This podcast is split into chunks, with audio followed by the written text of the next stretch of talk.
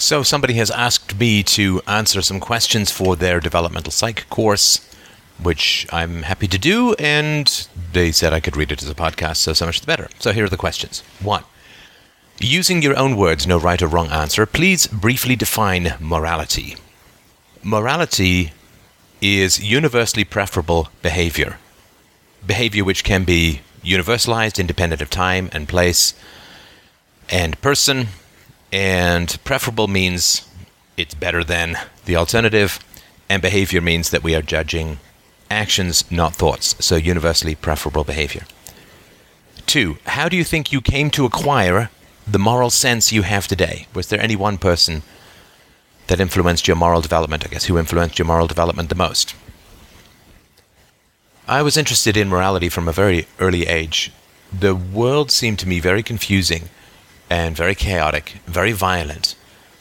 And yet at the same time, the people, the adults around me, didn't seem to have any particular humility about their moral commandments or instructions. So I grew up in the 60s and 70s, steeped in the worship of the Second World War in England, as if that was some sort of success.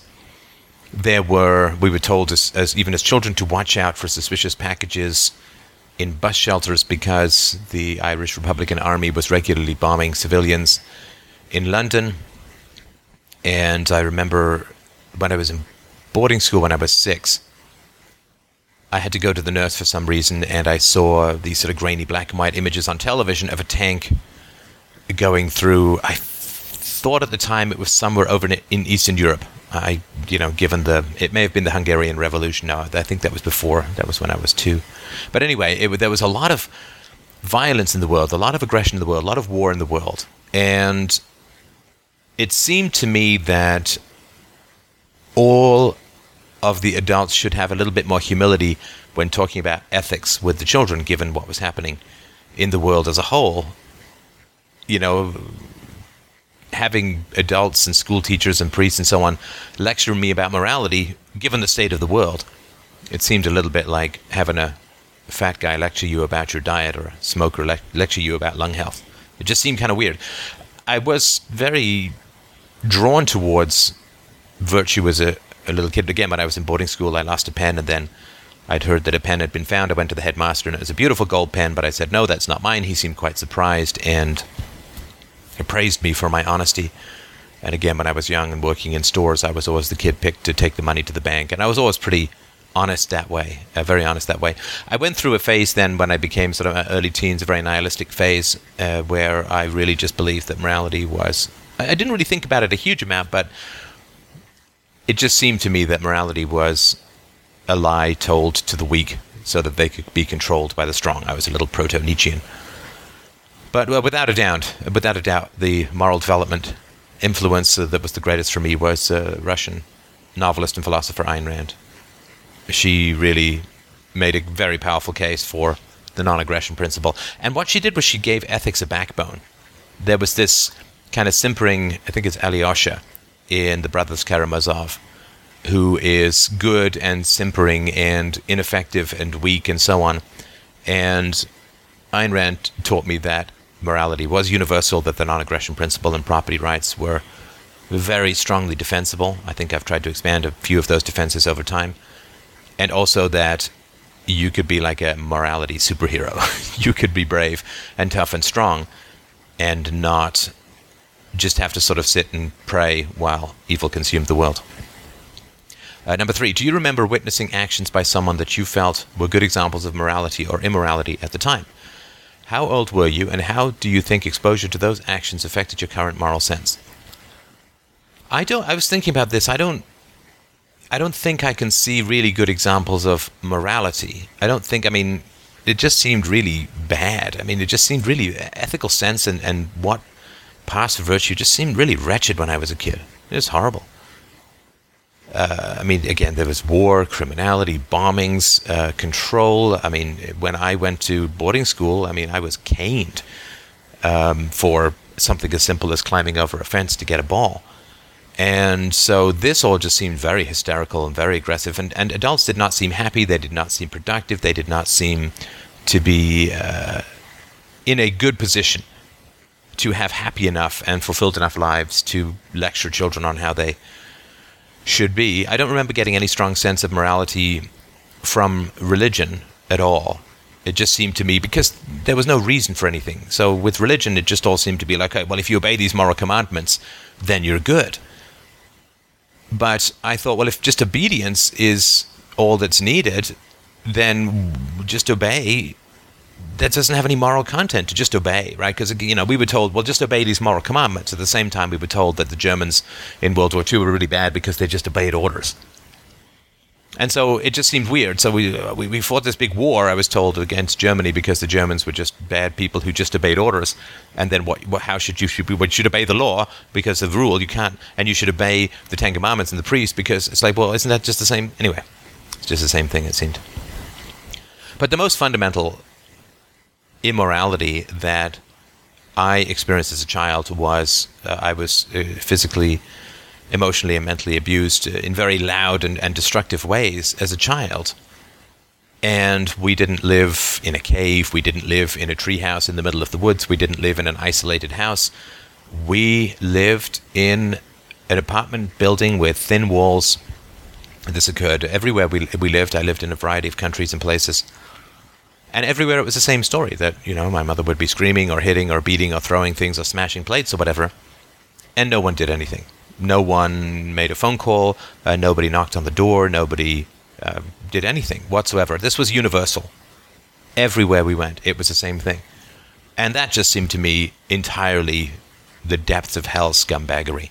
And of course, this is at the same time where you get all these messages that children are everything and we care about the children and society and this and that. And I really got very fundamentally, very fundamentally, that society doesn't give a rat's ass about children. I mean, people as a whole, universally, when they hear direct evidence through the walls continually of vicious and repetitive child abuse, won't do a damn thing. And even as a kid, I remember thinking, I didn't really expect it to happen, but I do remember thinking that if I ever got to any kind of position of prominence, that I was going to do everything I could, no matter what, to speak out for children and to expose abusers. And uh, as it turned out, I did through my podcast and video show, Freedomain Radio. I've been able to have uh, some capacity to affect positive change in that area.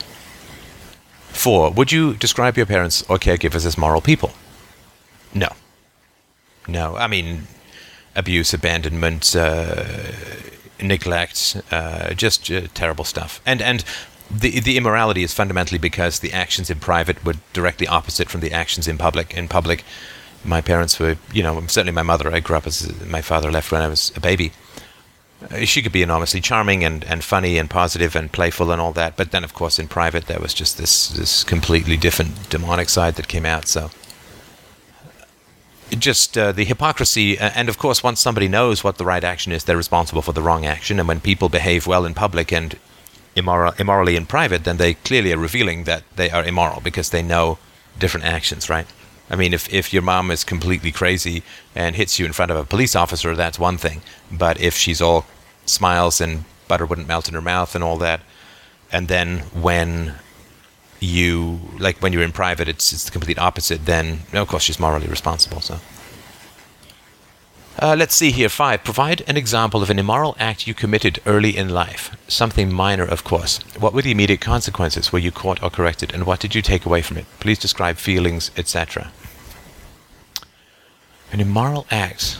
Uh, this is a tough thing to talk about because the immorality that I was surrounded by, the like the evil that I was surrounded by, was so prodigious that I really can't speak to myself as immoral when I was younger. And so I can't say that I did something wrong given that I was so badly instructed morally or so negatively instructed morally that I, I can't say that I gave I did an immoral act early in life. So I'll have to pass that one by. Uh, six, compare and contrast your current moral sense and your sense of morals earlier in life. How has your understanding of morality changed over time? Well, I would say that it's sort of been, um, in terms of virtue, it's been like an inverse bell curve, right? So I started off, I think that the universal sense of children really aids in the understanding and extension of ethics, right? If ethics is universally preferable behavior, I've got a whole book about this, then children start off pretty moral, and pretty universal. And this is uh, now I'm a stay at home dad for four years. I can certainly confirm that as the case. And now I'm very much back in the same place. In the middle for um, probably about five or six years, from maybe the age of sort of 10 to 15, there was kind of a nihilistic cynicism and skepticism towards ethics. I think that my ethical idealism had just been sort of worn away uh, through repeated exposure to immorality and neglect on the part of all adults around adults who lived in the apartment building who knew of the abuse and didn't do anything about it.